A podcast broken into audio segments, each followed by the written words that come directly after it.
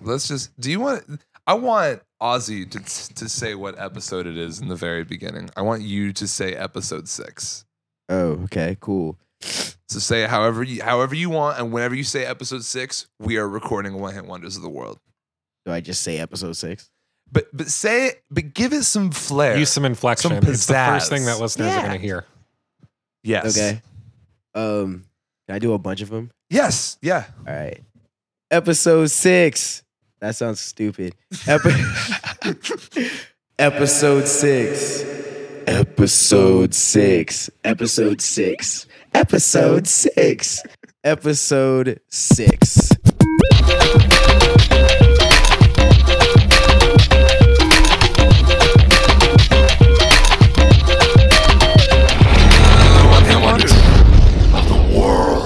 Episode six. That's the one. We're using that one. That's that's the one. Hey, welcome to One Hit Wonders of the World. My name is Maxon Stenstrom, My name is Trevor Ickrath. and we are here with writer, producer, director, and rapper Nori, aka Austin Jamal Butler. Austin, how are you today? Hey, you got all my titles right. I did. I did. I- I I I, re- feel I, I, was, I important. rehearsed that like mentally, like for like a you few missed days. Illustrator. I but did miss Illustrator. we'll- I'm we'll- sorry. We'll get to that. I'm I'm not really like I didn't put that out there yet, so the world doesn't know. So it's okay. It's a but secret. yes, I'm good. It's a secret. Yeah. Hey, thank you for joining us again for another episode of One Hit Wonders of the World. Uh, today, we are going to be talking about the story of the Sugar Hill Gang and the legend of Rapper's Delight. You prepared quite a story for us to go through today, Maxton. Dude, okay. Here's the story of the story because we might as well do that. I was going to give just the story of the members of the Sugar Hill Gang uh, originally. That was my my first plan. Because even if you look at those three guys, there I feel like there's enough to dig into there. There is, but I felt like it would be kind of a light episode. I didn't really want to do that because I felt like it, I was maybe doing a little injustice for you know giving this legendary song a light episode. So I did a little more digging, and I found this huge Vanity Fair article that documents not only the history of the Sugar Hill Gang, but also the entire history of Sugar Hill Records, and because the story of Sugar Hill Gang is kind of the story of Sugar Hill Records and their aspirations and what they wanted to do. We're going to get into how the people in hip hop communities in the Bronx and around the nation felt whenever Rapper's Delight was dropped. DX E all day, Bronx City, Because it's kind of like the first Yeah. hip hop song, right? in a way. Uh, yeah, it's the first recorded hip hop song. Right. That's going to be important later on. Absolutely. Before we get into the entire backstory, though, do you want to talk about our own personal takes on the track? I want Ozzy to go first. Obviously. So after school, I take a dip on the pool, which is really on the wall. I got a color TV so I can see the, Knicks playing basketball. Yeah. Yeah, man. That's, that's good shit, right? Yeah, it's classic The shit. next part is my favorite part in the whole entire song. But so that's, those are your favorite lines? oh, his verse is my favorite. Big Bang Hank. Oh, Yeah. Big Bang Hang. Big Bang Hank's sick, man. That guy's got crazy flow. It was- Oh, I, we're gonna um, talk about Big Bang Hank today. So if we're talking about personal experiences with this song, I got a lot. My two favorite. I'll talk about my two favorite. The first one is discovering the song. I was like pretty young. I want to say like fifth grade maybe. You're like ten. Yeah, so like 10. And I went on like a vacation uh, to see my grandparents out in Maryland with my mom. And we were riding by car. And it's a long ass trip. And the song happened to come on the radio. I don't know what station it was because we were out of town, but the song happened to come on the radio and it was the 11 minute, like the full version. I Nice. don't know, it was like 11 or 14 minutes. I don't even remember. 14 anymore minutes. It's yeah, a like 14, 14 minute minutes. Yeah, it was the full version. So my mom is just sitting there, and my mom's like a super, super, super religious Christian woman. Very, very, very spiritual woman. You know, she's not for any of that rap shit.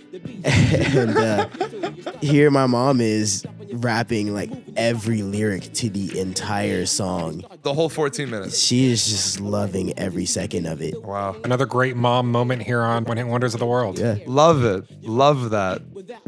And um, I don't know, it kind of opened my eyes a little bit. I kind of knew I liked rap music and wanted to rap a little bit at that time and at that age, but seeing my mom like that and being so moved by the song definitely made me accept wanting to rap more because I was like, maybe I can make something my mom likes because like she loves this shit.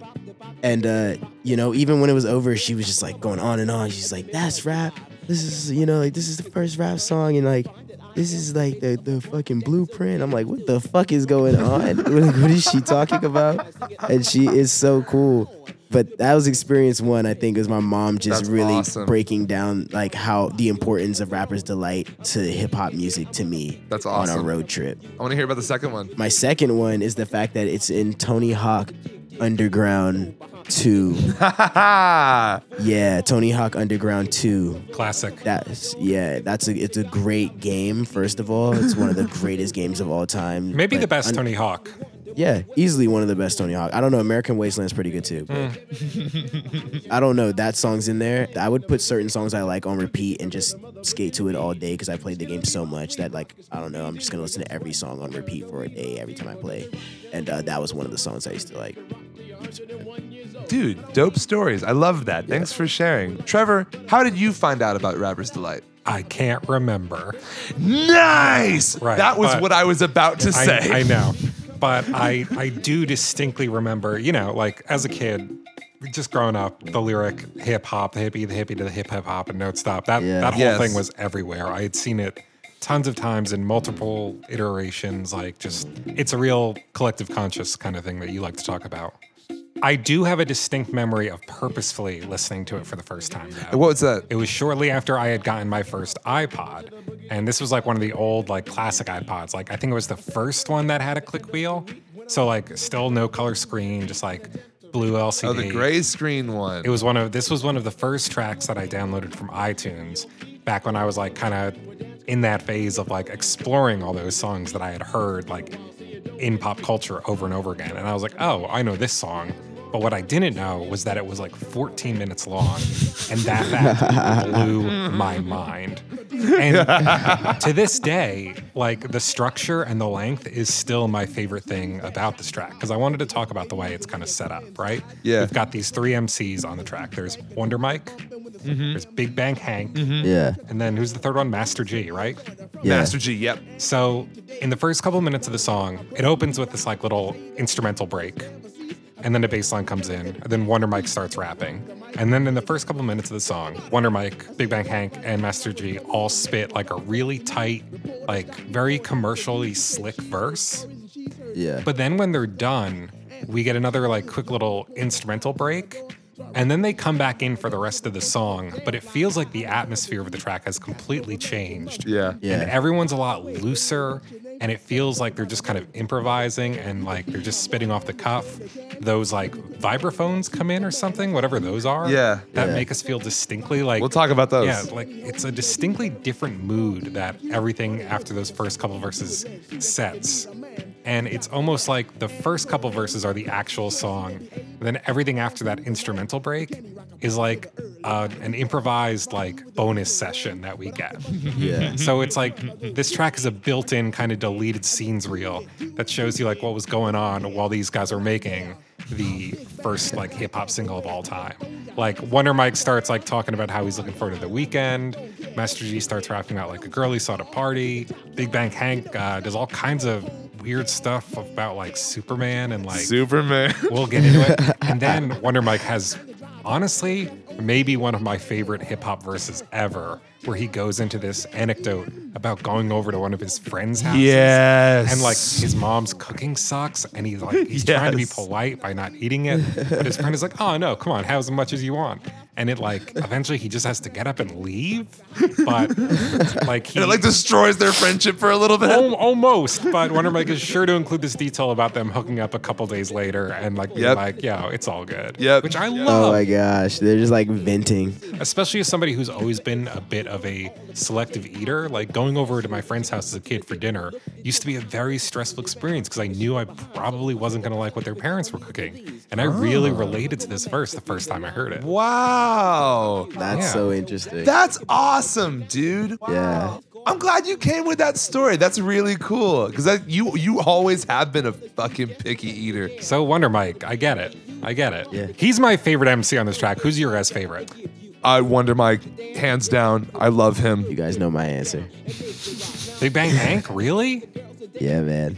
I get so sick of him by the end of this track. I I will agree. I will agree. Out of those first three like super slick verses, he has the best one. But by the time we get to like his last one, He gets super stupid. I've heard enough from this guy. He got washed. Wonder Mike has mad consistency. I know that's why I love him. I just think Hank has got just this smooth personality that cannot be denied. I don't know. I'd like to meet the guy. I feel like he he might have been like one of those assholes I might like.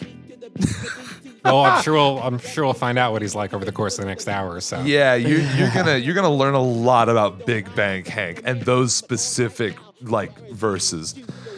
God, are you guys ready to get into this? Maxton, do you have any takes on this song that you wanted to offer? I didn't have anything as definitive as what you guys offered. I was just like, now that Ozzy mentioned it earlier, I loved the movie Kangaroo Jack as a kid, and I'm pretty sure if I had to put two and two together, it's probably where I was first exposed to this song. But I can't ever.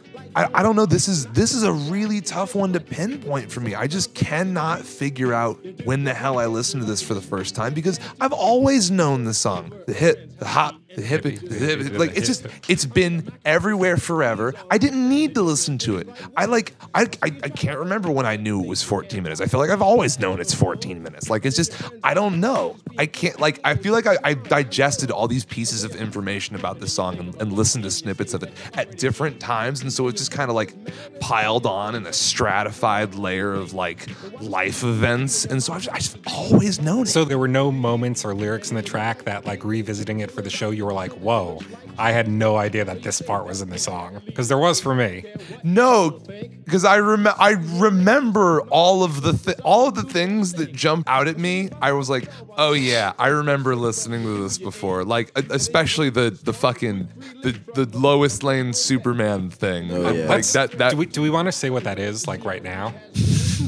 uh, I mean, there's no use in concealing it. No. So like in his like third verse, Big Bang Hank goes on this little bit of a tirade about being approached by a reporter on his way home about how great his rhymes are. Yeah. And he starts flirting with her and eventually they agree to, I don't know, become a couple after she ditches her boyfriend who is Superman. Yeah. It turns out it's Lois Lane. I love that part. He has these vile bars about how you need to leave him because he wears tights and he calls Superman a fairy, which is not cool. and he says Big Bang Pank says he has super sperm. Yeah.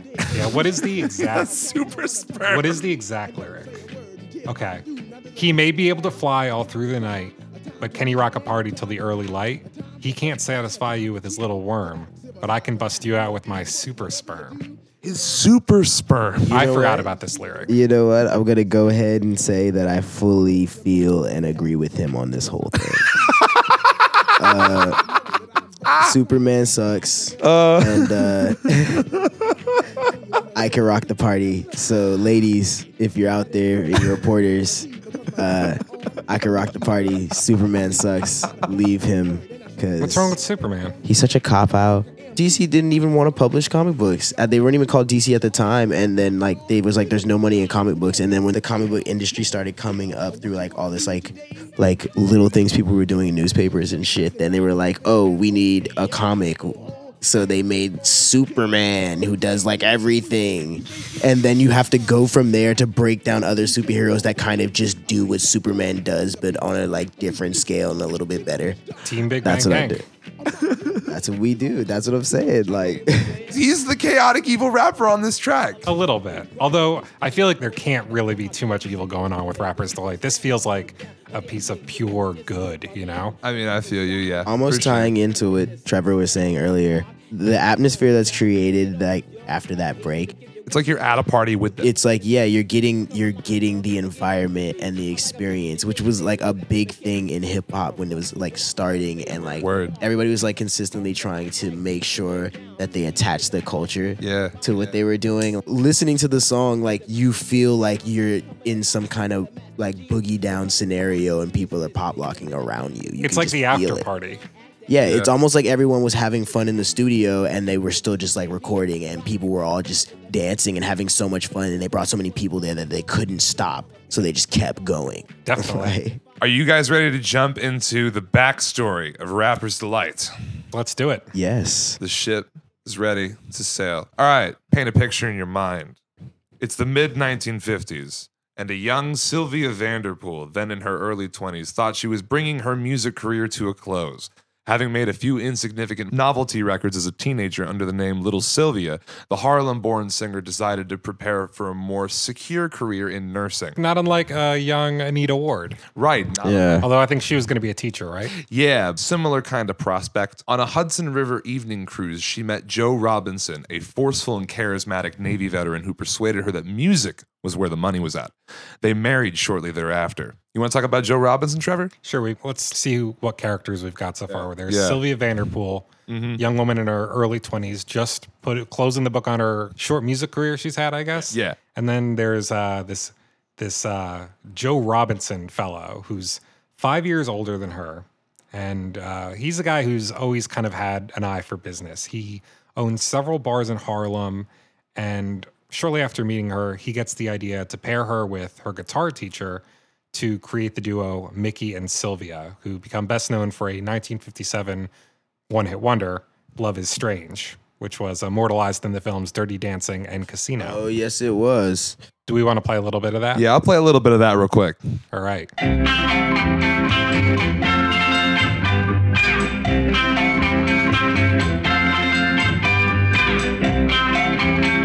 Oh, fuck. Yeah, this is the one that Pitbull sampled. The guy from the Bahamas. no, not that Pitbull. not that one. this is cute though. It sounds like a 1950s guitar tune. Yeah, I think so too. Very cinematic. Very cinematic. You're a big fan of Casino, aren't you? Yeah, man. What was the other one? Dirty Dancing. Big fan of Dirty Dancing. Yeah. Grandma Liz, the woman that my past grandfather married. If you're out there, I still watch Dirty Dancing. I know you watch it every day. So they're they're successful for a couple years, but they end up disbanding in 1962.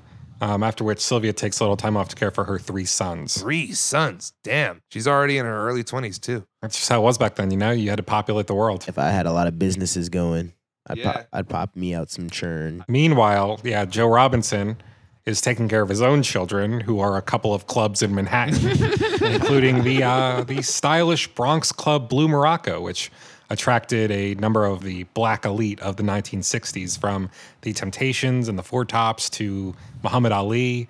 And according to friends, Joe's social circle was wide enough to accommodate folks like Nicky Barnes, who was a Harlem drug kingpin, and Malcolm X.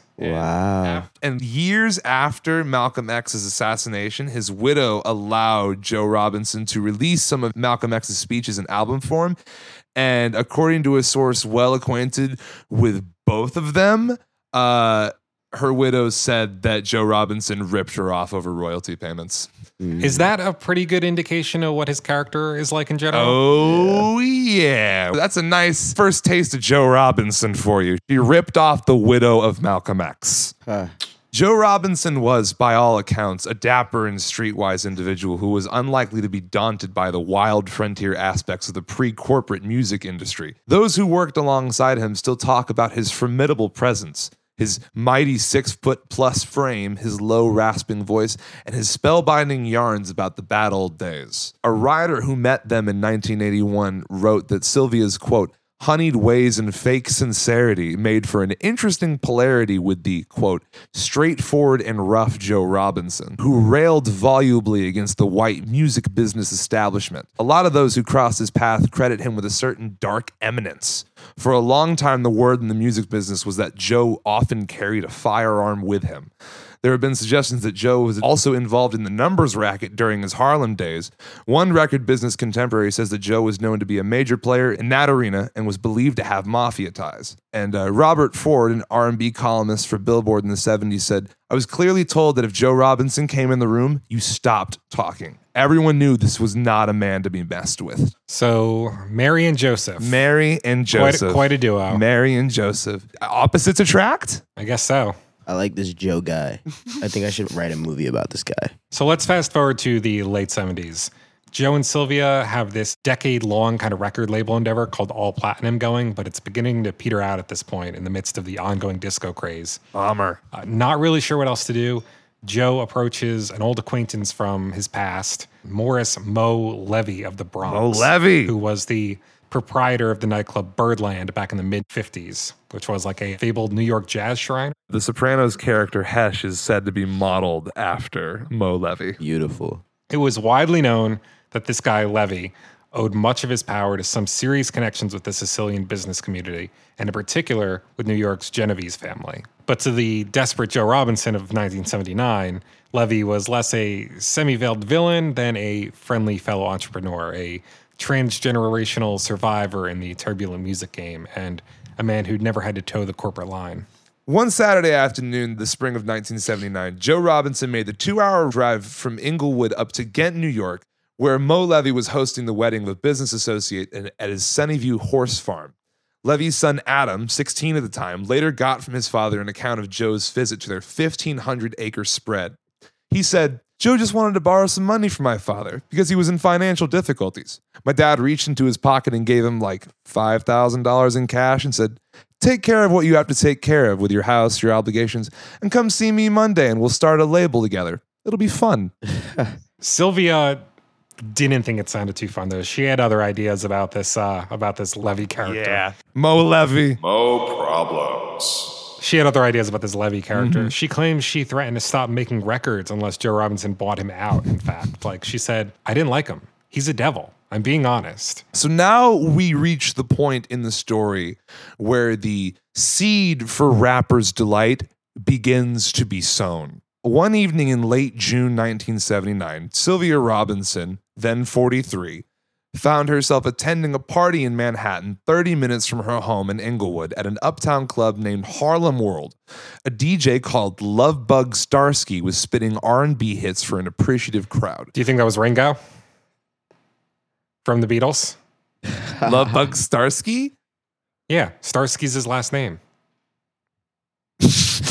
The Beatles were all about peace and love. Hey man, A beetle is a bug. You- It could have been Ringo. That took me- I'm just saying. I'm just trying to. 20 seconds to understand. What I'm actually concerned about is whether or not Diddy got the name for Harlem World Records from that club. Ooh. Entirely possible. So Sylvia goes to see Ringo spin some Stop! records. Sylvia goes to see Ringo play some records. He's spinning some R and B cuts. While he's doing that, he he's whipping the crowd into a frenzy by like embellishing the music with his own rhymes and catchphrases, and he's just like yelling stuff over it. Some called it rap. Some people called it rapping. And there's a long quote from Sylvia Robinson here. She says, I saw him talking to the kids and saw how they'd answer back. He would say something every now and then, like, throw your hands in the air, and they'd do it. And if he said, jump in the river, they'd have done it. Inspiration struck. A spirit said to me, put a concept like that on a record, and it will be the biggest thing you ever had. Those Beatles are always the innovators. Sylvia Robinson sounds like she's trying to take credit for starting rap. Yeah, she is trying to take credit for starting rap. No. Yeah. We'll get into that. Well, that was that was the idea she had. You know, why Yeah. not make the labels the label that Joe was starting with Levy? Why not make their first single The, first, rap single, yeah. It is a great idea. I love this. Back in 1979, though, rappers like they didn't have agents, they didn't have bookers, managers, or anything like that. So Sylvia didn't exactly have any talent And on hand. she didn't know how to get to them. No, because she didn't live in New York; she was just from New Jersey. She wasn't from the Bronx. No, Yeah. no. Even if she could have found a rapper, most of the rappers who performed in clubs around that time did not want to record, as many of them believed the style was for live performances only. Fortunately, though, her son Joey Robinson Jr. was able to set her up with somebody. She asked him if he knew anybody, and he pointed her in the direction of a gentleman called Casper, the MC for a local club collective. Even though Joey Robinson wasn't completely on board with the idea of his mom trying to monetize rapping. Right, because it's like a live thing only. Yeah. To lay the groundwork for the first Sugar Hill release, Sylvia went into her studio in August 1979 to provide a backing track for Casper, who was accustomed to performing over records. She signed a funk outfit called Positive Force, and they laid down a lengthy take on that summer's cheek hit Good Times. And Sylvia herself played the vibraphone. I love that vibraphone. Yep, that's where it comes from. It completely changes Yeah. the song. It's a little too loud in the mix, maybe, but at the same time, it just it really transports. you. Sylvia's got to leave her mark, man. If- Sylvia was about leaving that mark. the day that Casper was supposed to come to Sugar Hill, he he ghosted, uh, which I think is perfect. very good, Yeah. very good. After two or three days of not hearing anything, uh, Joey Jr. and his mom tracked him down early one Friday evening in front of a McDonald's. And Casper's dad, uh, who was a radio personality at the time, apparently told him that he should stay far away from the Robinsons. Wonder if that has anything to do with uh, You know, Big Bad Joe. Mr. Joe Robinson. Right. But it's hard to get a record label together, you know, and everybody's scared of you. This is true. Fortunately, Sylvia's son Joey has another idea. They get in the car together with his friend Warren Moore and they head down to the Crispy Crust Pizza in Englewood. I love that we know which one it is. because there's this guy who works there, this bulky kid, Henry Hank Jackson, who Joey has seen rap a couple times, and he figures he might be able to do in a pinch. they found him and they were like, hey, you should come rap. And he abandoned his pizza duties and got in the back of their car with his dirty apron and everything. Uh, Sylvia Robinson recalls there was flour everywhere. Real working at a pizzeria hours. Yep, let's go pick up our rapper, this 380 pound pizza Wow. guy. This reminds me of a story when my god uncle quit his manager job at McDonald's. We came to pick him up. He's like, "Yo, come pick me up." We came to pick him up, and he jumped out of the drive-through window head first. what? And then he drove us home, and he was like, he got us like a bunch of burgers and milkshakes, and, like anything we wanted. And he was just punching burgers and throwing them, Wait. them behind him. Wait, wait, wait. He Driving cleared with the me. window with burgers. He like he took everything. He handed us a bunch of shit, and then he he comes out uh, w- like head first, and then he gets in the car and he's driving with his knees and punching burgers and throwing them out. I was like a kid. Good role model. This sounds like a cartoon. That was my life. I love it. Continue. So Hank's clearly not a rapper. Yeah. He is a little familiar with the rap scene, though. He's worked as a bouncer at clubs such as Sparkle and Disco Fever in the Bronx. And he's also managed the Cold Crush Brothers, a popular club attraction whose tapes he'd rapped along to at work. He'd actually only taken the pizza job to pay off a $2,000 loan he used to finance a sound system upgrade for Cold Crush. Hank jumps in the car, spits a little something for them, and they're like, all right, you're in. Next thing she knows, another one of her son's friends approaches the car, points to Hank, and says, He's all right, but my man's vicious. Mr. Guy O'Brien, part of Jersey's one on one crew, jumped in the car. And sure enough, Sylvia was impressed with his rapping too and thought, why not out of the group? So that's Master G, right? That's Master G, Guy O'Brien. That- That's two members of the gang, but we've still got one more to meet. Luckily, somebody else just happened to be hanging around, walks up to the curb, and he's like, Hey, can I try too? It's this six foot six inch guy with asthma named Mike Wright. And he's actually a friend of Casper's, What a coincidence. right? A six foot six guy with asthma. yeah. He tries to spit a bit, but his asthma messes him up, doesn't go well. Fortunately, they gave him another chance, and this time, like, he floors them. Sylvia says that she felt chills all over her body. And then she said, The three of you are married. Hence, the Sugar Hill Gang was born. Wow. And so they all signed a Sugar Hill contract and they all got in advance. The Robinson says I was about $1,500 a person, but this figure is greeted with skepticism by several people familiar with the Sugar Hill modus. The label would have never, ever handed over such a princely sum to a new sign, they say. But they got paid something and they were told to show up at the recording studio on Monday. And there we go. That's the Sugar Hill Gang. That's where the Sugar Hill Gang was born. That's great. Yeah. The story of the Sugar Hill Gang sounds like the best episode of Fat Albert I've never seen.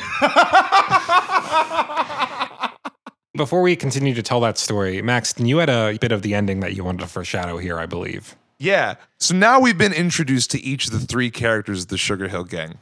I want to tell you right now at the end of this story, one of these members will die.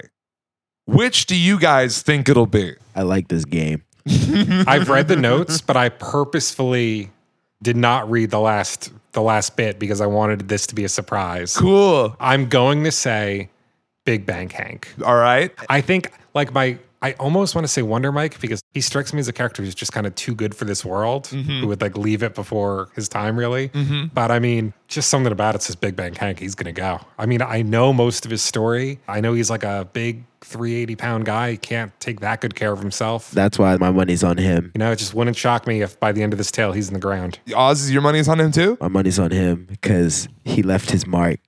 I don't know. Maybe that's why I like Big Bang Hank so much is Do you think because he's mortal? yeah, it- you, I don't know. It just like out of all of them, I just could tell that that guy's not rapping. He's just being cool on the record. He's just like, Ah. oh yeah, I'm just doing a, Interesting. I'm doing a thing, yeah. Like, but it's like, but just genuine fun. You know what I mean? Like everyone else is like, I'm like putting 100 percent effort in, and Hank is just like, yeah.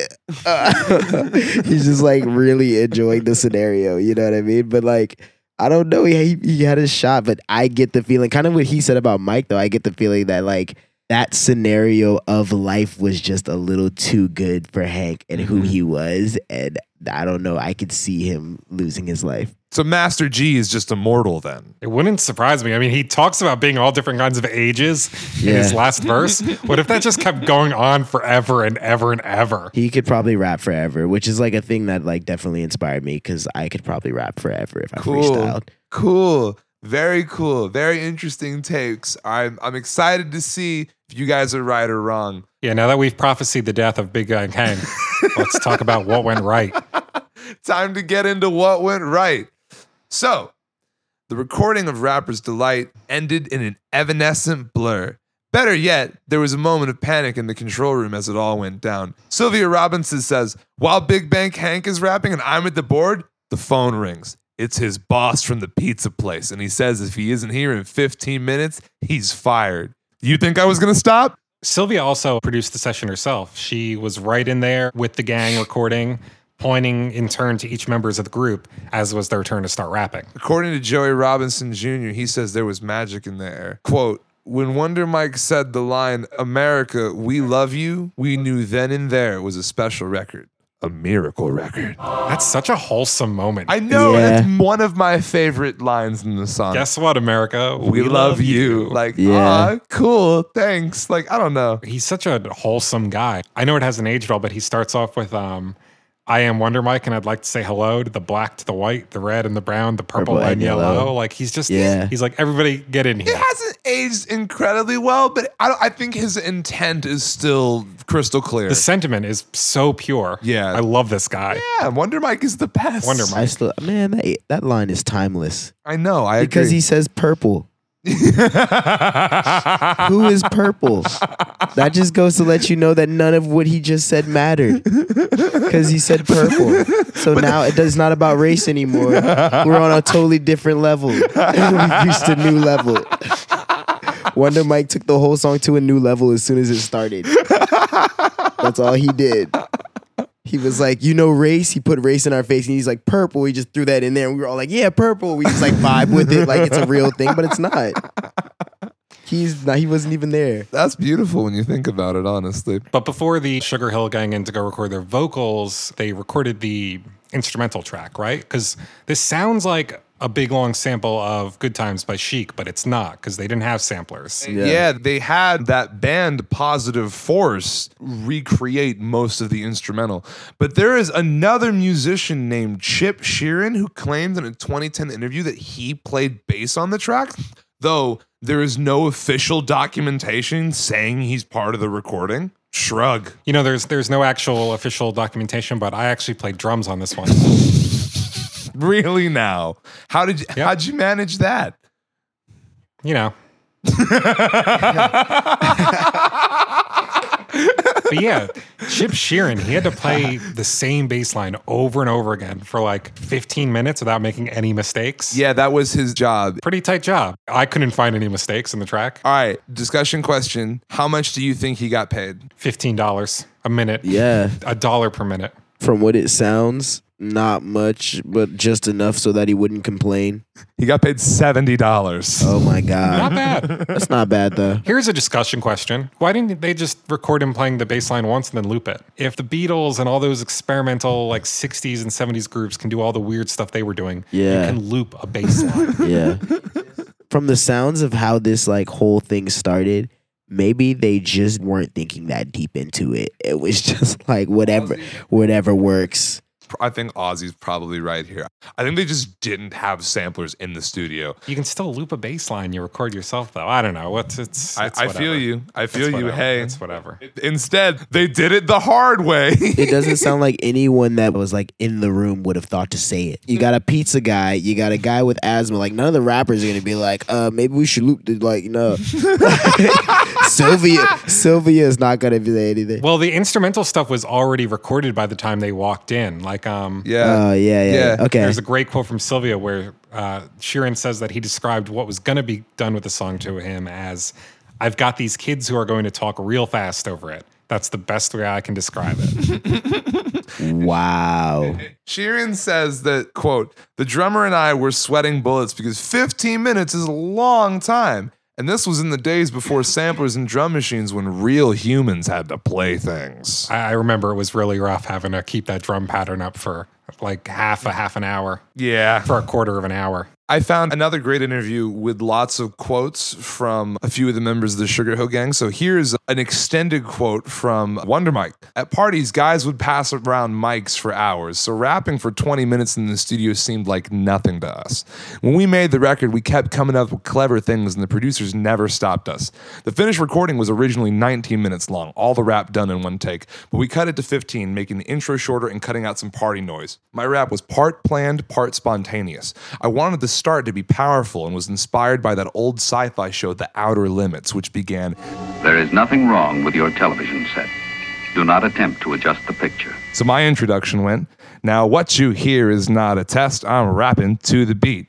The part where I go to the bang bang boogie, say up jump the boogie to the rhythm of the boogie the beat, is basically a spoken drum roll. I like the percussive sound of the letter B. To this day, no one has ever been able to ascertain whether Love Bug Starsky or the Furious Five's Keith Cowboy Wiggins came up with the term hip hop. But I'd heard the phrase through my cousin and just started going hip hop, the hip, the hip to the hip, hip hop, and you don't stop. Wow. Yep. And I'd like to read this uh, shorter Master G quote. I was unknown, but I figured if I rapped about foxy ladies and pretty girls, it would get me more attention. It worked. My line about being the baddest rapper was wishful thinking, though. was it, Master G? was it? I don't know. That's what I liked about this early class of rapper. You know, they stayed humble. Yeah. Yeah. Yeah. You're right. I mean, he was an audible alchemist. Made it happen. so, So, the whole thing went down basically in one take. There were a couple last minute overdubs to patch up a couple of Mike's lines, but uh, everyone was feeling pretty good about the 15 minute song. 15 minutes it came out to be. And Sylvia Robinson did not even consider editing it down, despite the obvious arguments, which began obviously with uh, your boy Joe Robinson. She says, My husband said, We can't put out a record that long. I said, What do you mean? We're independent people. I don't care how long it is. We're going to put every word in it. We don't have to go according to what the industry says. That's an interesting look at their relationship, real quick, though, isn't it? I mean, you got It is. Joe Robinson, who's this big, bad, scary guy that everybody's afraid to even talk around. Right. But Sylvia can talk back to him even and tell him, like, when he starts to call the shot, no, we're going to do things this way. I was just gonna take a moment to say women normally are the ones making the power moves and changing things out here. I feel that. especially in these types of scenarios and in the early scenarios women were the ones were, to challenge a lot you know And she was so convinced that all it would take would be one play on the radio to turn this thing into a huge hit. Yeah. She said all the record needed was one play. Once it had one play, it was broken. That's the kind of record it was. yeah Even though the record only needed one play, nonetheless, Sylvia remembers begging a programmer at the city's struggling WABC station for play to no effect at all. And other New York stations were similarly resistant. It wasn't until Jim Gates, a jock at WESL in St. Louis, he decided to play Rapper's Delight, that Sylvia's prophecy was proved correct. And uh, an order for 5,000 records came in off a few plays, she says. wow Her memory of pressing more than 50,000 copies a day is confirmed by J.B. Moore, an ad sales staffer at Billboard, who remembers how one Queens based wholesaler mentioned that he alone was shipping 25,000 copies of Rapper's Delight per day. Mainly to Wow. like black mom and pop stores, right? Yeah. yeah Which actually prevented it from registering higher on industry charts. which is a shame for them, but it did help keep a lot of little stores going, apparently. That guy from Billboard says that he thinks that Rapper's Delight is probably, with adjustments for inflation, the highest grossing single of all time. Cashbox would make the record number four top seller for the year 1980. Way to go, gang. Let me paint another picture for you. Sure. It's about five days after Rapper's Delight just came out, all right? Okay. It's September 20th and 21st, 1979. We have Blondie and Chic playing concerts with The Clash in New York at the Palladium. Good times. Appreciate that lineup with me for a second, right? Mm-hmm. right? Right? Listen to that. Okay, now get this, right? When Chic started playing Good Times, rapper Fav Five Freddy and the members of the Sugar Hill Gang jumped up on stage and started freestyling with the band. That's pretty. What kind of balls do you have to have? Man, that was just early hip hop. Yeah? Everybody did that. Oh, Really? Yeah. Oh, I mean, it was just. I At don't- the Clash show? yeah, because like early hip hop, like they were describing, was more of like a, all right, the party's jumping, everything's hype, somebody rap. That was just like how Yeah. early hip hop worked. Yeah. I see where Maxton's coming from, though. But I do get where he's coming from because it's like a big level of that. But imagine taking that mind state and then for the first time having that mind state be like glorified a little bit. Mm-hmm. So now they're just doing the same thing they would do on a smaller scale on a bigger scale. I feel that. I, I get where he's coming from too. It's just like you're elevating the culture to a level that it hasn't seen. Yeah. yet. It's like if I was like super popping for the first time, I would probably do something I would normally do, but on a bigger scale. Yeah. Like you know what I mean? Like if I was super popping for the first time in a in a scenario where people haven't seen the thing I already do, Mm-hmm. then I would do it. But now I wouldn't have the fear that I would normally have. Like like if I was a regular guy, I'd be like afraid to like, oh man, I'm not gonna jump on stage in the middle. Everybody's having fun. Why would I jump on stage and try to freestyle on top of this? But if you're already successful for doing that very thing, then the confidence like there probably feels like how you just probably feel like everyone knows you there when you walk up. Like you guys are the guys, so you kind of like. I don't know. It probably just feels like they were like in a party back home, so they just probably felt normal as fuck, and they were probably fucked up, Yeah, they're probably almost definitely for sure. you know. So they were just like, okay, we're gonna do this. I want to rap. Like, let's go. That's awesome though. I do wonder though if it started on the ground because you know how freestyling works. Like I Yeah, wonder if they were just like sitting there like rapping and it start they started getting loud or was it planned?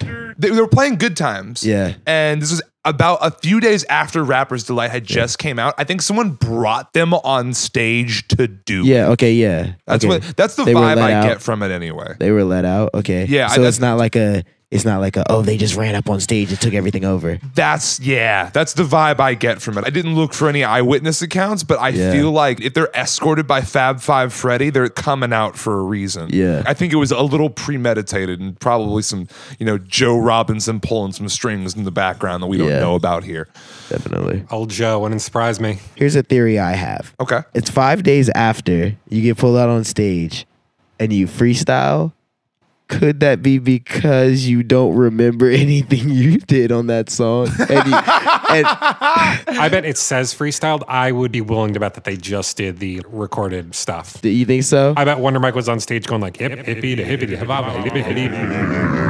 Yeah. I imagine so too. just like all over the place, not like organized correctly. I mean, we'll get into it, but I'm not sure if Big Bang Hanky would have even had any more material. Yeah, yeah, Right. Yeah. we- We are going to get into it in just a second. Although it was considered something of a novelty, it was released as a single in September September 79 and it peaked at number 36 in January 1980 on the US Billboard Hot 100 chart. Ding ding ding ding ding. And number four on the US Hot Soul Singles chart in December 1979. Number one in the Canadian Singles chart. Number one in the Dutch Top 40. Number three in the UK Singles chart. It grossed 3.5 million for Sugar Hill Records and sold 2 million copies. Wow. And it would go on to be the anchor of the group's self titled Cash In album that came out in 1980. That uh, Yeah. would fall somewhat short of the single success. and Rapper's Delight in general in terms of energy. But it features slick arrangements, even though one of the label's own musicians derided the record as quote unquote a pile of garbage. I didn't listen to anything, but I bet it wasn't that bad. The thing about this record that's really interesting to me is that it's six tracks long, and the 15 minute Rapper's Delight is the last track, and the second track is called Rapper's Reprise. I like it. Yeah. Unconventional timeline. Yeah? Yeah. You're a They're, fan? they're Tarantinoing it. They're t- Yeah, that's right. You know, we get Ah! the sequel before we find out the origin story. I All like it. right. There you go. Turns Rapper's Delight into a flashback at the end. All right, but here's why I think it's weird. Here's why I think it's weird. The rest of the record consists of several down tempo soul tracks and a disco instrumental, as Sylvia Robinson did not believe an album consisting only of hip hop music would be commercially viable in 1980. So you buy the record to listen to Rapper's Delight, and it's not even rap music until the very last song. Wrong move, Sylvia. That's what I said. Tricked. We're rooting for you, Sylvia. I feel like that record might have done better if she just went all in on it and just did a bunch of rap songs and made the first rap album too, you know? I definitely think everybody bought that record to hear something new for the first time. Yeah. That kind of makes me not believe Mm. the whole like image of Sylvia being so against the grain. Oh, you know what yeah. I mean? Because Oh, like yeah. now here we are. You were like super about getting these kids on the track to change everything. Mm-hmm. And then here we go. It's time for you to cash in on that and then fulfill the rest of what you were supposed to do with that. And I thought it was fuck the corporations. And I thought it was fuck how this all works. And that's why we put out a 15 minute track. Like, were you drunk when you were saying that? Or do you remember that still? Because now it's like all of that needs to happen for just a few more tracks and we'll be fine. But they didn't do it. And I think that is a perfect segue into what I believe is the greatest what went wrong section I have ever compiled. So much so that I will tell you that it is three parts and it has a subtitle. The subtitle of this week's What Went Wrong is Culture Vultures and Ultra Plagiarism. Ultra plagiarism. Ultra plagiarism. Let's get into it.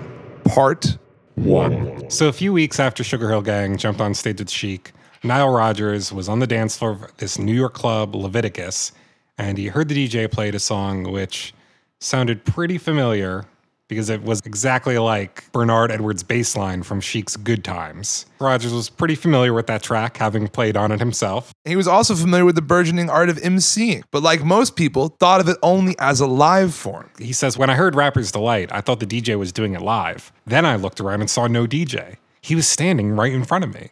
Dun, dun, dun, dun. A real, if you're the pilot, who's flying the plane moment. Right. So Rogers approached the DJ who said he was playing a record that he had just bought that day in Harlem. And that song turned out to be an early version of Rapper's Delight, which apparently also included a scratched version of the song's string section. Ooh, where is that? Where is that Discogs listing? I don't know about that one. Rapper's Delight demos. Ooh. So now Rogers immediately set their lawyer loose on Sugar Hill, but the uh, Robinsons appeared unmoved. Adam Levy says they just wanted to brazen it out, see what happened. His father, however, quote, told them to give Sheik a good deal and to do it quickly. This is a man that knows the consequences of business. We must give Mo Levy that. You do not want Nile Rodgers on your ass. Trust me. Yeah. Do it quickly. Trust me. Give Sheik a good deal. Get Nile Rodgers out of here. But the thing is, Nile Rodgers and the bass player were actually so happy with his intervention that soon after they presented him with a gold Rolex. Yeah. they gave him a meek mill. That's ominous, isn't it? Like, here's your gold Rolex. You don't want to know what we would have gotten you. Yeah. on Like, our way. that's kind of how it is. Seal the deal. What's the death gift of Nile Rodgers? It's like the mob. Look, I don't care. I don't care what you have to offer him. You make sure Nile Rodgers is happy, okay? anyway, they were pretty happy with the deal. They got a writer credit, and apparently, this is like the most lucrative song that they're associated with now. No, Master G says that Nile Rodgers wasn't really happy about it at first, but it is one of his most lucrative compositions because they gave him a credit. He soon became happy about it once he started getting those checks. but that's just the people they did credit. Part two. So part two kind of focuses on an old friend of Big Bang Hank's, Grandmaster Kaz, Grandmaster Kaz. who was a member of the Cold Crush Brothers, that group that Big Bang Hank used to manage before Mm-hmm. he wound up in the gang. And some people call him one of the legendary DJs of hip hop's pre vinyl history, but that could also just be, you know, Vanity Fair embellishments. I've never heard of him. Yeah, I've also never heard of him. In the 70s, though, he would MC events in the Bronx and he would rap with the Cold Crush Brothers under his moniker Casanova Fly. Yep. Wow. Back in the 70s, he met Big Bang Hank, who was originally a bouncer, and Big Bang Hank offered to be his manager. Grandmaster Cass says Hank took out a loan from his parents so we could reinforce our sound system. And to pay back the loan, he got a job at a pizza shop. which is where he was working when Sylvia pulled up in that car, said, Jump in, show me your stuff, spit some rhymes, and we'll see if you can get on this track we're trying to put together. And uh, Hank actually used to listen to mixtapes of various crews of the time and rap along with the lyrics to practice. And as a result, those rhymes he spat in the back of that car with Sylvia, those weren't his. Not his rhymes. Of course. Those are from these Cold Crush songs. The rhymes of Grandmaster Kaz. Of course. After Hank dazzled Sylvia Robinson in the backseat of his car, he went in his own mind from bouncer and manager of the Cold Crush Brothers to potential superstar. Slight problem. He might be able to mimic rapping, but he could not write rhymes. Hank. Damn, Hank. So it was that he approached Cold Crush member Grandmaster Kaz and asked if he could borrow his lyric book. Wow, Hank. And Kaz let him do it. Okay. He said, I didn't lend much credence for the thing at all. I'm thinking, if somebody wants to use you, it can't be that serious anyway. They're dealing with a guy who doesn't know his ass from his elbow as far as hip hop or rhyming is concerned. So, yeah, Kaz gives him the book and he takes it with him to the Rapper's Delight recording session. Yep. And then never looks back. Never Kaz goes says- back to the Bronx. never went back to the Bronx. The Sugar Hill Gang was on tour for three years straight. Cass says he never reached back to contact anybody. It was his job as my manager to introduce me to Sylvia, but he was an opportunist and just jumped on it for himself. Hank couldn't wrap a package. He didn't change one word of the song. I was Casanova Fly, not him. We took what we did very seriously back then, and you couldn't just call yourself an MC or a DJ. You had to be it. You had to prove yourself, or somebody was going to call you out. So, none of the lyrics Big Bang Hank raps on Rapper's Delight are his own. None. They're all plagiarized from this Kaz guy. the rest of the songs on the album that Big Bang Hank is on, he did write those raps. All right, yeah, but nobody's heard of those. Yep. Yeah, yeah. We don't care about the those ones. only Big Bang Hank verses that the world at large is familiar with were not actually written by Big Bang Hank. Yes, sir. And there's a certain kind of really cruel irony to that, considering his last verse on the record is all about never letting an MC steal your rhyme. Yep. Yeah. He tells this very long story about his dad telling him, listen, the most important thing is never letting another MC steal your rhymes. if you're going to be in this game, you got to be original. Look at asshole Hank. And according to Big Bang Hank on Rapper's Delight, he's original. This is Hank's defense. I'm going to read you Hank's defense. I can understand why Kaz would say that, and um, I have nothing but love for him. We used a lot of stuff together, and I guess because he didn't move that magnitude, he was angry because I couldn't bring him in. Some of the stuff was done together, and I just transposed it over. Sure. Yeah. True. Not buying it, Hank. Yeah. Come on, Hank. So, moral of the story Grandmaster Kaz is the first ghostwriter of Pretty much. all time. Pretty much. My God. Whoa. I made the notes and didn't even put that Yeah. together. And Hank's the first Drake. Came through delivering it like it was his. Right. Sweet and beautiful. Great quote from Kaz. Since I was six years old, I never let an MC steal my rhyme. He's stealing a line about stealing a rhyme.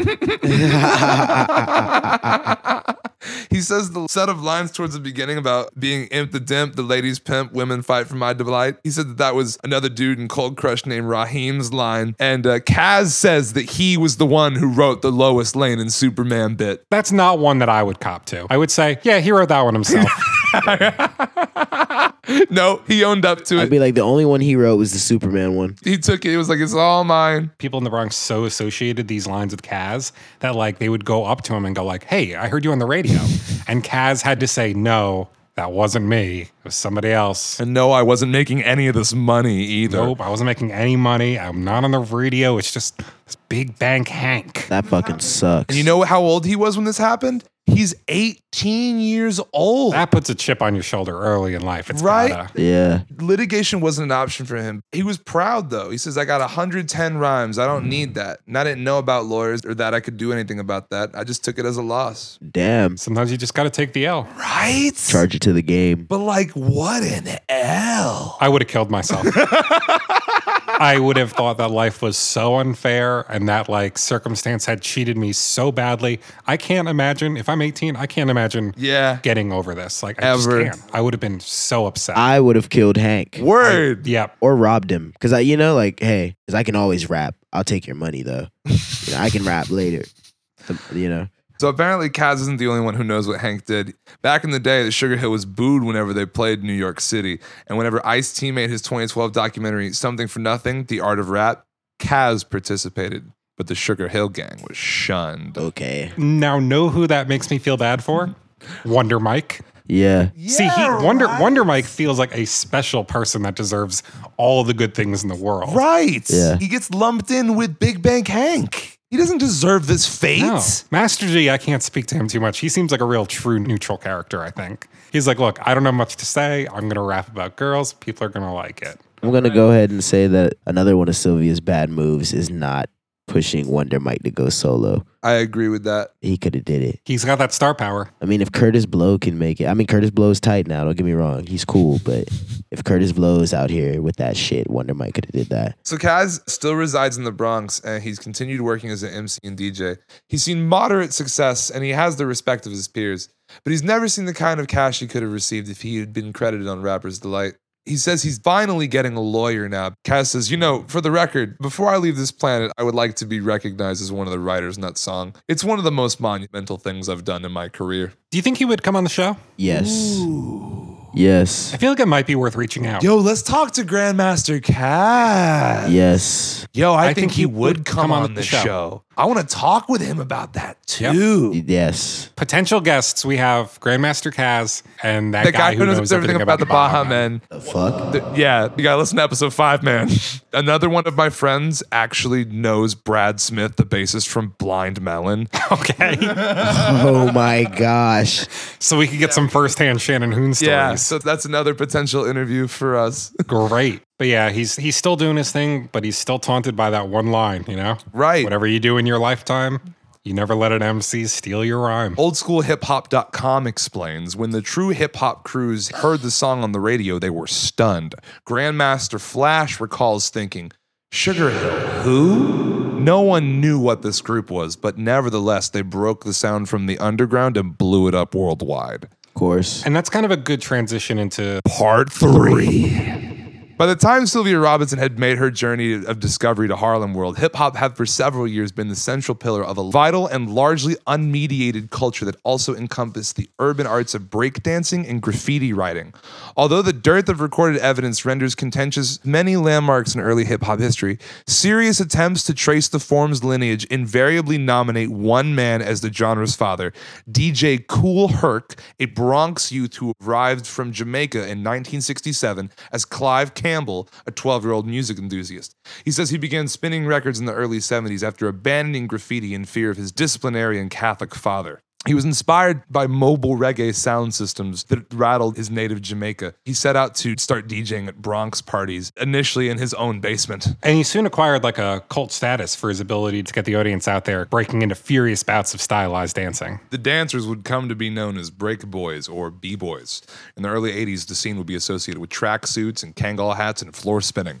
Yeah, man. Floor spinning. Is that that is that that thing where you get on your head and you like Yep. spin around Yep. upside down? There's all type of floor spinning, man. Can you do that? Uh, yeah, actually, What? yeah. That's insane. I could, I can for sure break dance. Breakdancing is fucking crazy. Mm-hmm. But breakdancing and like pop locking and shit. All of that shit was a part of me growing up and me being a rapper. And like, Mhm. it's so cool because as crazy as the story behind it is, this song played in so many dance clubs and shit when my mom was growing up. Like, really, it trickled down to my influence in like Yeah. hip hop and being a rapper because like through just this song and moments like this in her history. She exposed me to a lot of crazy shit and taught, and like I ended up learning how to pop lock and do all the dances from her Word. time period and shit. But it's crazy because when you think about it, this song kind of broke that mold. And like, while you can think that, oh yeah, hip hop wasn't getting recognized on a global scale by the people who created hip hop in that sense, for it to be like love of the art, love of the street, these aren't the real guys who was doing it. You also have to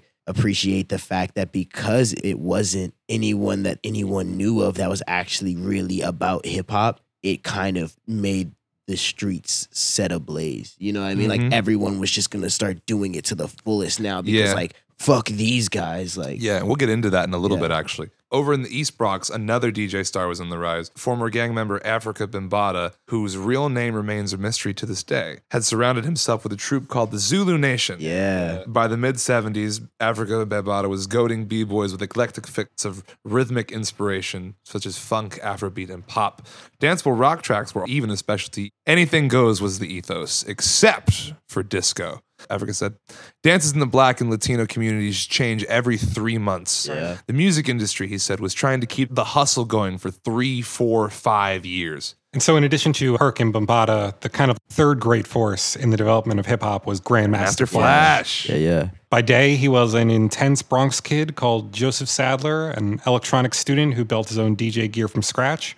But by night, he was a funk pumping turntable genius whose name is an homage to a Bruce Lee movie character. I love Grandmaster Flash and I love Bruce Lee. So, together but separately, these guys all kind of helped push hip hop to become What it is now. less of an improvisatory thing and more of an actual art form. Yeah. You know, seeding like the DJing to MCing and eventually actual rapping. Yeah. And, and turning the rapping into the main attractions instead Yeah. of the DJing. But like you guys said, everybody was like, we don't want to rap on records.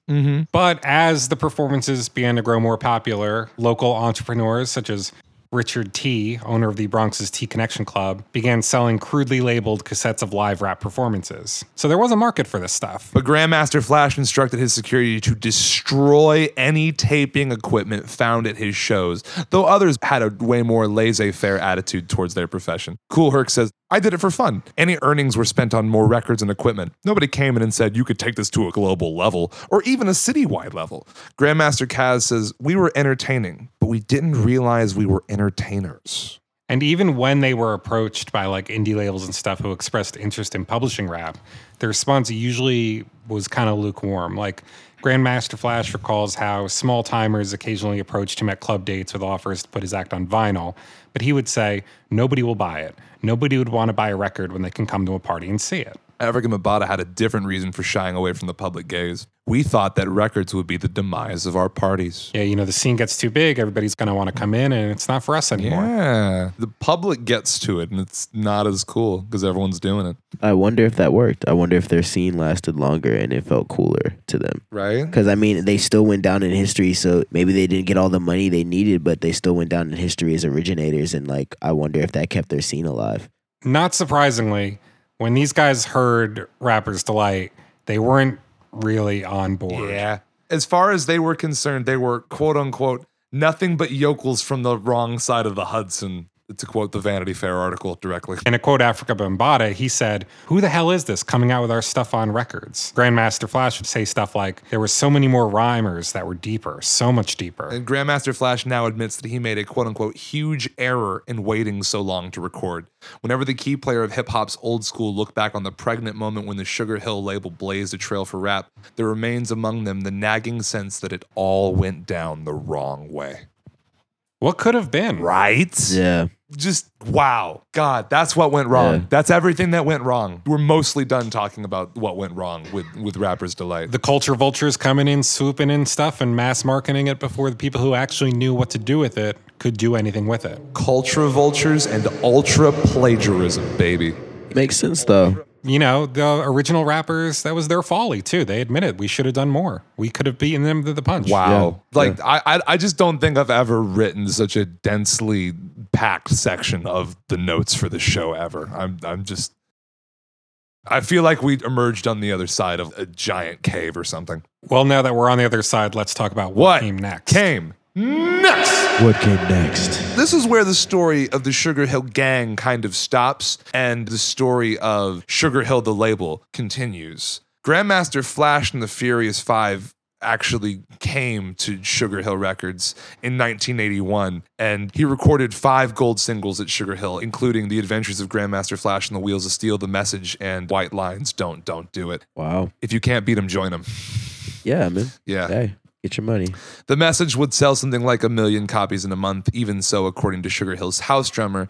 The gold and platinum discs hanging on the walls of the label's offices were unofficial and not ratified by the music industry's governing body, the RIAA, because, quote unquote, Joe didn't want to pay them any money. What in the fuck? He would say, I don't need anyone to tell me I've got a double platinum record. All I need to do is count the money. I, ki- I kind of feel Joe. I If I actually did the numbers, I'd press it down myself. I wouldn't pay for someone to do it. feel that a little That's bit. kind of cool. Pressing it down and framing it yourself, making your own gold vinyls, and then sending it to everyone that worked on the track.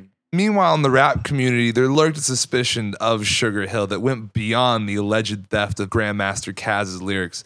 DJ Cool Herc, for one, was singularly unimpressed by the seemingly meager rewards that Sugar Hill acts were accruing from their labors. He says, We didn't see the wealth on them. You gotta show some of it. They were suckering them. Rumors swirled about the label's ad hoc way with royalty disbursements.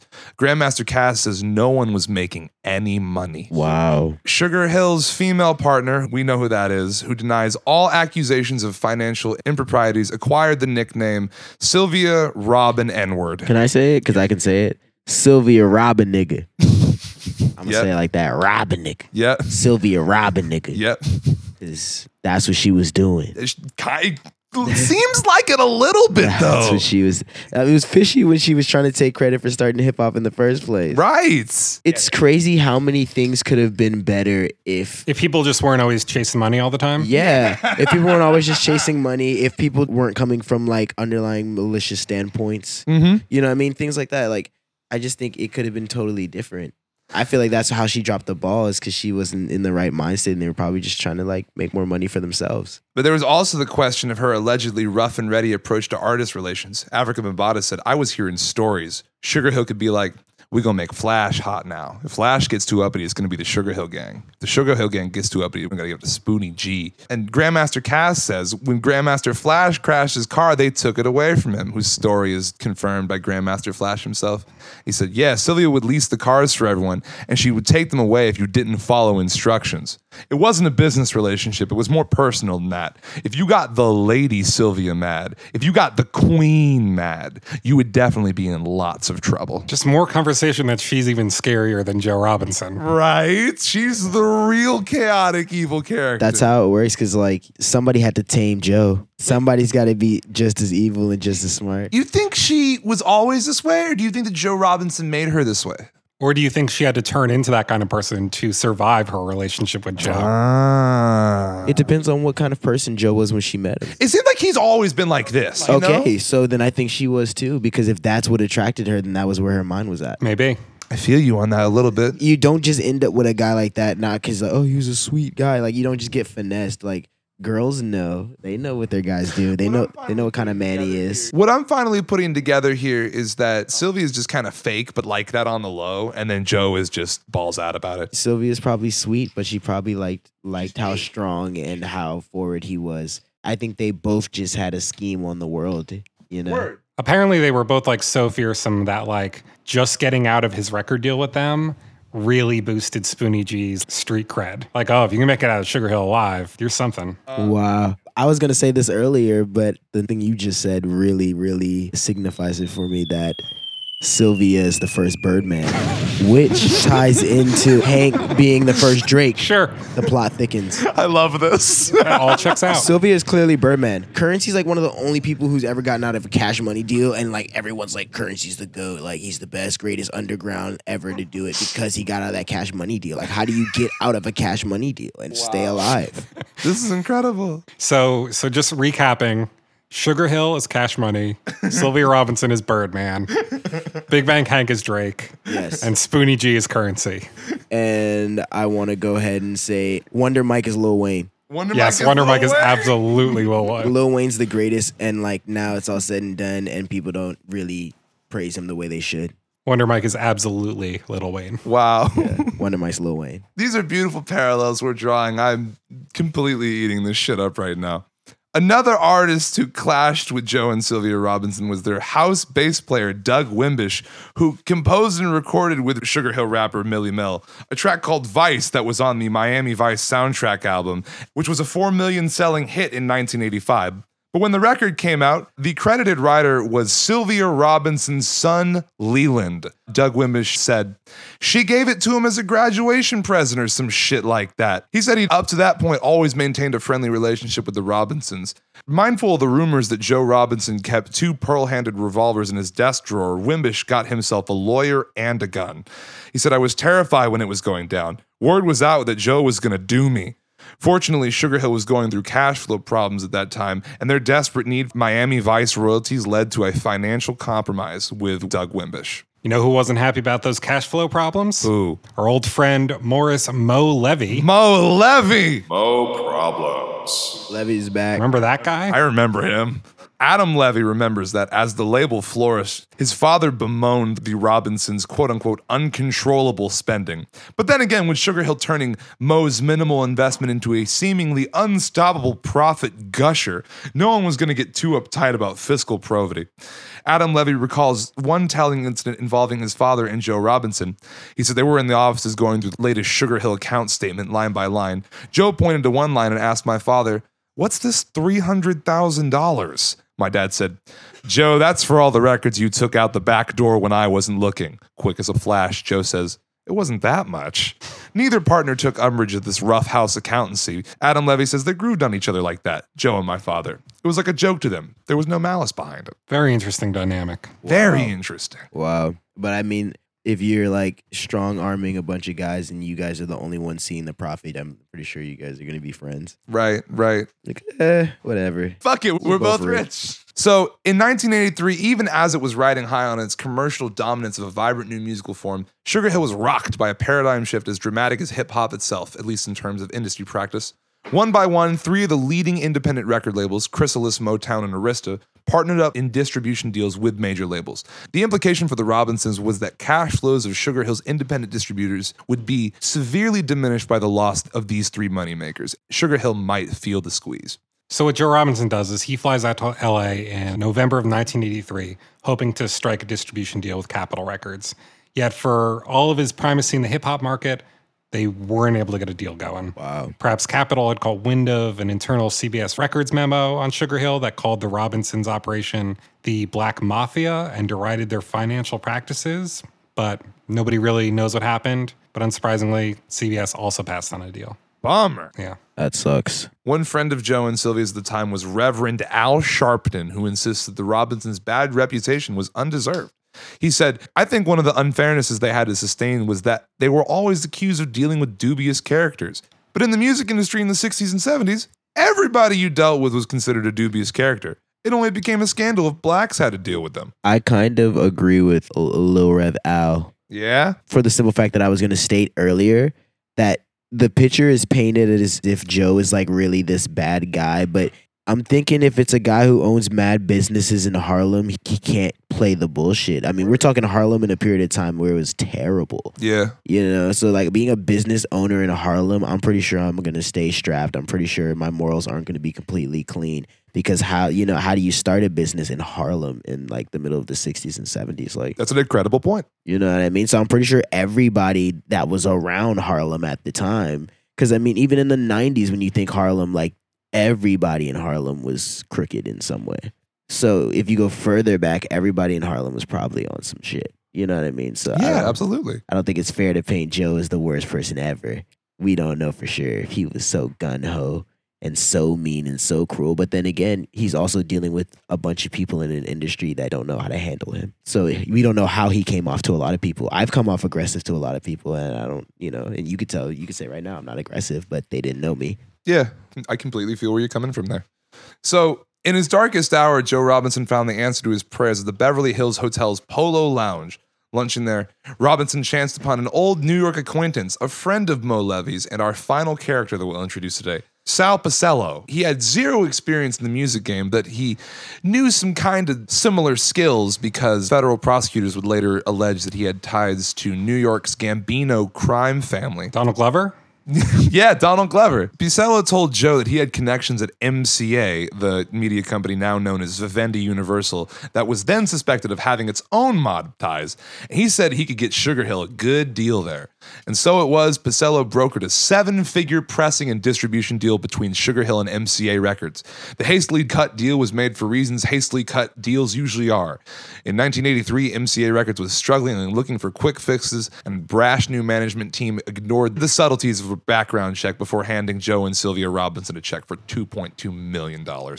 So this thrilled Mo Levy, who finally took this as an opportunity to sell back his Sugar Hill stake to the Robinsons for 1.5 million. Born as it was of murky circumstances, Sugar Hill's relationship with MCA went on to outstrip any cautionary tale about the fate that can befall an indie label, particularly a black owned one that takes corporate coin. Because soon after the deal was consummated, the New Jersey label found themselves hogtied by corporate accounting that somehow put them in MCA's debt and felt like the sleekest of ripoffs. Joey Robinson Jr. reflects that the whole thing was quote unquote a terrible mistake. It didn't help that Sylvia Robinson's ear for hit records was letting her down badly. Even when Sugar Hill had been writing, there was the nagging sense that the label was somewhat lacking in cultural awareness. Records such as Check It Out by Wayne and Charlie betrayed Sylvia's enduring taste for tacky novelty. More telling was the label's rejection of a spec video made for Grandmaster Flash and Melly Mel's 1983 hit White Lines Don't Don't Do It by a then film student named Spike Lee and starring a young Lawrence Fishburne. Wow. Completely scrapped. Yeah. Wow. I'd love to see that. So, White Lines was probably Sugar Hill's last great record, and an ugly lawsuit between Sugar Hill and MCA followed. Joe and Sylvia Robinson got divorced in 1989, but to everyone's surprise, they stayed together as a couple afterwards, even through Joe's long battle with cancer, which ended with his death in November 2000. When the original Sugar Hill studio burned down in an electrical fire in 2002, the urn containing Joe's ashes wa- was recovered, but most of the master tapes had been destroyed. When asked if she divorced Joe to dissolve their business relationship, Sylvia confirmed. Sylvia Robinson died in the morning of September 29th, 2011, age 76, in New Jersey from congestive heart failure. And uh, in 2014, it was reported that a producer acquired the rights to her life story, calling her the influential rap pioneer and producer known as the mother of hip hop. The film will cover Sylvia Robinson's four decade career in the music business, her turbulent love life, and the mark she made on popular culture at a defining moment in the evolution of hip hop. The Hollywood Reporter announced in October 2015 that Warner Bros. had picked it up, and two writers on the Fox TV show Empire had been tapped to tell her story. So, coming soon, you know, coming eventually, the Sugar Hill Records movie written by the people from Empire, sanctioned by her son, Joey Robinson. Wow. Yeah. Coming eventually. If that movie sucks, I will definitely rewrite it. If they- the true version. I'd re- literally write a movie and center it around Joe. Then it would just be The Sopranos, though. No, I wouldn't. It would be the story of the Sugar Hill Gang and Sugar Hill Records. I just wouldn't express it like in the title or anything like that. I would just make it seem like it's a story about this guy named Joe and his life. Ah. I would definitely make sure it existed in the same shared universe as Straight Outta Compton and uh, Notorious Oh, word. and that Tupac movie that apparently wasn't very good, which is a shame. Yeah, I didn't watch that. That's a Yeah. shame. I really wish that was the big like event movie genre that was popular right now. Like every couple months we got like a new superhero movie that all takes place in the same universe. What if like twice a year we got a big rapper biopic and like every 3 or 4 years there was a crossover event. it could happen. It literally could happen. We just need more really great black directors. the hip hop cinematic universe. it would be a great opportunity to get some more of them in the mix, you know? That's so cool. But I mean, hey, hey, you know, we have we have Jordan Peele. I feel Ladies and that. gentlemen. It's coming. Like I mean, come on, we could have a Wu-Tang Clan movie, we could have a Jay-Z movie, we could have a Kanye West movie, we could have a Tribe Called Quest movie, we could Yeah. have a De La Soul movie. you made that rhyme on Yeah. purpose? yeah. There's so much there. So many good hip hop stories. There's so much story there, in a lot of in a lot of scenarios, especially like what you said, like a Jay Z movie would be incredible. Like everything we heard was just one story. Yeah, I wonder if their movie is going to be as comprehensive as our podcast is. I don't think anyone is ever going to do that. I am, if no one else does. I mean, shit. We're sitting here giving away a secret, and if no one else does it, it's very profitable. Ozzy, you should see if um I, I wonder if they're still casting. You should see if you can put on like 200 pounds and try out for the role of Big Bang Hank. I would I would do Big Bang Hank so well. I would I be a fat shisty piece of man. You gotta be kidding me. You gotta be kidding me. And Oh steal raps, of course. God, you would do it Something I great. never do. I would do I would I would go full throttle. I would love that role. We could do it like Norbit or like uh we Oh, could like do- Norbit, We could do oh, like Mrs. Doubtfire. They could just make me fat. No, you gotta you gotta really commit to it like all those method actors do who like Oh my put on lots gosh. of weight and then lose it. Like Oh my god. Pizza every day for like five months straight. I, I think Big Bang Hank is a role you could get really lost in. gonna become like a fuck nigga fully and they're gonna be like oh gosh oh no don't do that And then you can't get out of it, and then you like overdose on painkillers and you sleep on accident. And then later on, like Jack Nicholson is quoted as saying that he tried to tell you. right. jim carrey tried to calm me down Right.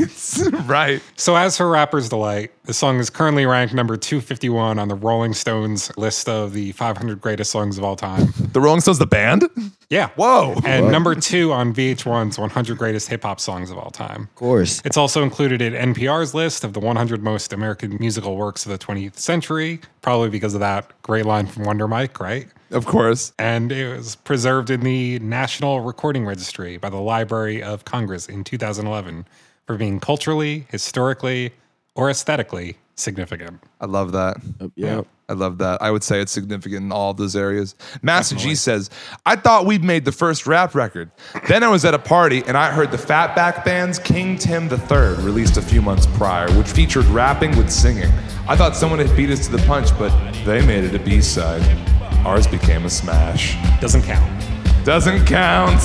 why even say that master g you sound pitiful pick your shit up So they would put out a couple more records between 1981 and 1984, but the Sugar Hill Gang kind of fizzled out after that towards the mid 80s. They would reunite in uh, 1999 though to record "Jump on It," A children's album. Master G left Sugar Hill Records in 1984. Since the group's departure from the label, Joey Robinson Jr., that guy we got a lot of quotes from, the son of Sylvia Robinson, has used the stage name Master G.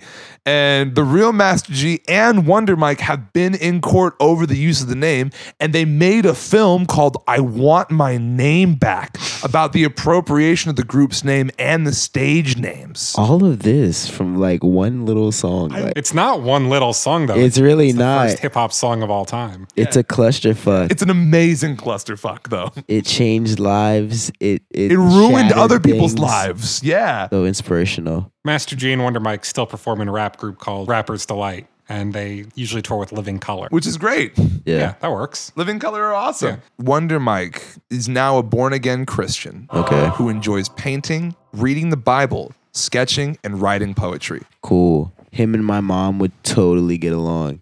Love that. I heard he never really got over that asthma either. Following the departure of Wonder Mike from Sugar Hill Records in 2005, the original members of the Sugar Hill Gang, minus Hank, have performed as the original Sugar and as Rapper's Delight featuring Wonder Mike and Master G, largely due to a string of legal cases against them regarding the use of the name Sugar Okay, Hill but, Gang. but but what about Big Bang Hank? Reports that Big Bang Hank was working as an Englewood garbage man were correct. What? He died at the age of 58 at Englewood Hospital. Bye, Knew my it. In dog. 2014. Knew it. You guys called it. It was Big Bang Hank. Old he died. trash So, man, like you He became were. a garbage Yeah. man.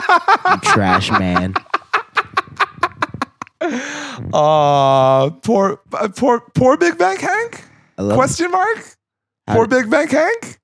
He's Um, definitely one of the morally great no. characters that we've come across. Is he chaotic evil? Can you do their alignments? I don't know about that. Come I on. mean, Wonder Mike is absolutely chaotic good. Yeah. Yeah, for And sure. like I said, Master G was true neutral. yeah, for I sure. would, I would say maybe Big Bang Hank is probably more neutral evil than chaotic evil.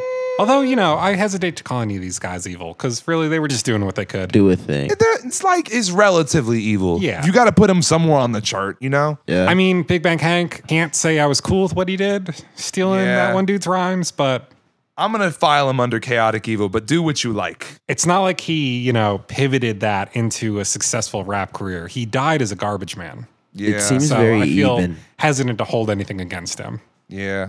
I'm not going to list every moment the song has appeared in other popular media because I'd be here all day. But let's talk about that Kangaroo Jack scene. I know about it. There's this one scene where the protagonists of the movie either like get knocked unconscious or something like that, and they have a hallucination where the kangaroo that they've been chasing the entire film, who's like stolen money from them or something. Crazy movie. You gotta see it. Nice, it's a nice, hoodie. nice, He's got It's a a red hoodie. hoodie. I think. and, and they owe it to somebody. And it's just a big mess. You should It's watch a it. big mess. It's a Yeah. kangaroo jack though. It's classic. So they have this they have this like hallucination sequence where kangaroo jack starts talking to them and like mocking them, and eventually he starts breaking into rapper's delight, going into the Wonder Mike verse. hip hop, the hippie, the hippie to the hip hip hop. Yeah, That's 100% what my Yeah. first exposure to this was because I fucking loved that movie as Yeah. a kid. I'll We'll have to watch it for the show sometime. Yeah, we will. Movie night. What do you think it has on Rotten Tomatoes? Oh, I think I just saw it's like a 20 or something. Like it's God. Oh, Got an it's, eight. It's eights and An eight? eights. That Oh. was- oh. Yeah. Uh, What is does anything Hurtin'. have does anything have a worse score? Yeah, there's like a lowest on Rotten Tomatoes. The only one I know that's 0% is Super Babies Baby Geniuses 2. Great movie. 0%. Come on. So let's get to a few quick covers. There is a 12 verse British remix of the song that was made with rewritten lyrics recorded for the song's 25th anniversary in 2004 by uh, an ensemble of performers, including Rodney P., Chester P., Kano, Simone, Young Gun, Sway, J2K, Swiss, Baby Blue, Skibbity, Luke Skies, and MCD. If you're in London, maybe you know what I just said. Big ups. Mandems. Big ups. And then uh, Redman also has done a cover of this song, but uh, apparently it's pretty identical to the original. it's the same instrumental. It's just they're rapping it. It's just Redman's rapping it. It's, it's the, the same instrumental, same lyrics too. Doing karaoke. Yeah. That's what that is. There's a hilarious Brian Williams supercut that The Tonight Show made in like 2011 where they recut a bunch of independent clips of Brian Williams into him rapping Rapper's Delight. Go Wow. look that up if you're a Brian Williams fan. I think I might edit a little bit of that in here because it's just fucking hilarious. Well, let's hear it. See, I am Wonder Mike, and I'd like to say hello to the black, to the white, the red, and the brown, the purple, and yellow. But first, I gotta bang, bang, the bogey to the bogey, say up, jump the bogey to the bang, bang. Let's get into the outro. Every episode, we create attributes for the songs that we review that episode on uh, any scale, but it has to be the same scale per episode. Do you want to go first, Trevor? Yeah, let me start. Considering, you know, we're talking about an extended cut here, I thought a fun scale to rate it on would be a scale of minutes. Like, what's the shortest version of this? It's like five minutes, right? Yeah. And then the longest one is 15? Yes. So my scale goes from five minutes to 15 minutes. All right. There you so go. I'm going to give watching the Knicks play basketball nine minutes Nice. because I'm not a big sports guy, but got to talk about that Wonder Mike verse. I gave the concept of stressing out about eating over your friends for dinner five Full minutes 15. because I hate that. I gave not holding your friend's food based anxiety against him 12 minutes because I think that's a really cool move that Friendship. friend in the verse pulls. Yeah, I friendship. fucking is love great. Wonder Mike. I fucking love him. Finally, you know, playing the same bass line for 20 minutes, no mistakes. That's Oh my God. that's a, that's a tough task. And I know we already gave that guy 70 bucks, but I got to give him 15 whole minutes as well. Very nice. I like that a lot, Trevor. I feel you on all those. Yeah. So what about you? Well, for me, I'm actually not going to be doing attributes, but instead, uh, I have a binary scale and I will be giving individual lines of the song either one rating or the other rating. And my binary is uh, delightful Great. or illegal. I would have I, I would have gone with uh, I would have gone with spiteful. delightful or spiteful. That's I pretty really good. like illegal though. Thanks. So, uh, Master G, verse 10, deep in in Rapper's Delight. Deep into the song. he does the quick line like Farrah Fawcett without her face, and I'm going to say that is delightful. I think that's horrifying. What? Do you think it's more illegal or spiteful? Pretty. I mean, taking somebody's face off that's illegal. That's going to get you thrown in jail. But it's not. when, this isn't literal. It's like Farrah Fawcett. But when you without her take that, face. but when you take that line out of context, I know what he's saying. You know, Farrah Fawcett's got a famous face. And without that face, she'd be nothing. But hey, guess what? so would you. right? Uh, I, I gave the whole have you ever went over to a friend's house to eat and the food just ain't no good. All of that is delightful. Wonder Mike verse Some eight, of, the, some delightful. of the most delightful hip hop lyrics I've ever heard. you already read him, but uh, he can't satisfy you with his little worm, but I can bust you out with my super sperm Big Bang Hank verse six. E legal. No way. Big Bang Hank should have been arrested, prosecuted, and put in jail for rapping the lyrics Super Sperm. Big Bang Hank arrested. That wasn't cool. Not cool.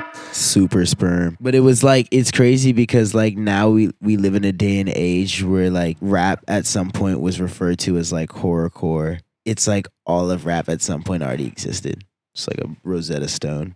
Ooh. An interesting thing about the Super Sperm lyric is that, like, I can listen to, say, Young Thug, Yeah. a rapper who says a lot of perverted, grotesque stuff without batting an eye. He doesn't like sex though. Doesn't like so. Doesn't like sex though. when I hear Young Thug rapping about the disgusting things he likes to do to other people and he likes other people do to him, I'm like, oh yeah, that's just Young Thug. Right. But when I'm listening to Rapper's Delight, Big Bang Hank comes in with this lyric about like super sperm. I'm like, I don't wanna hear the word that's gross. sperm." That's completely inappropriate. Can you not say that? this is a this is a this is a radio signal, please. This is a family recording. It was provocative. But, you know, I'm I'm just I'm I'm not a prude. I just think there's a time and a place for everything. Yeah. Finally, uh, Skiddly Bebop, a We Rock, Scooby Doo, and guess what, America? We love you. Wonder Mike, verse four, delightful. You can just picture the winning grin on his face when he says that. Like he's really like you can hear it. You can fucking hear it. You see like a glint go off his teeth as he smiles at the camera. Like his arms are extending. Guess what, America? We, love, you. Like he's got it. He knows he's got it.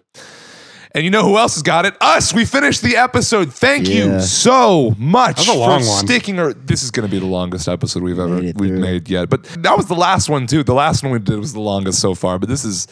If this is any shorter than an hour and a half, I'm going to be completely blown away. Stay tuned for our next episode, a four hour dissertation on Barbie Girl. no, but what are we doing next time? We're going to be doing I Wish by Skilo. Fun.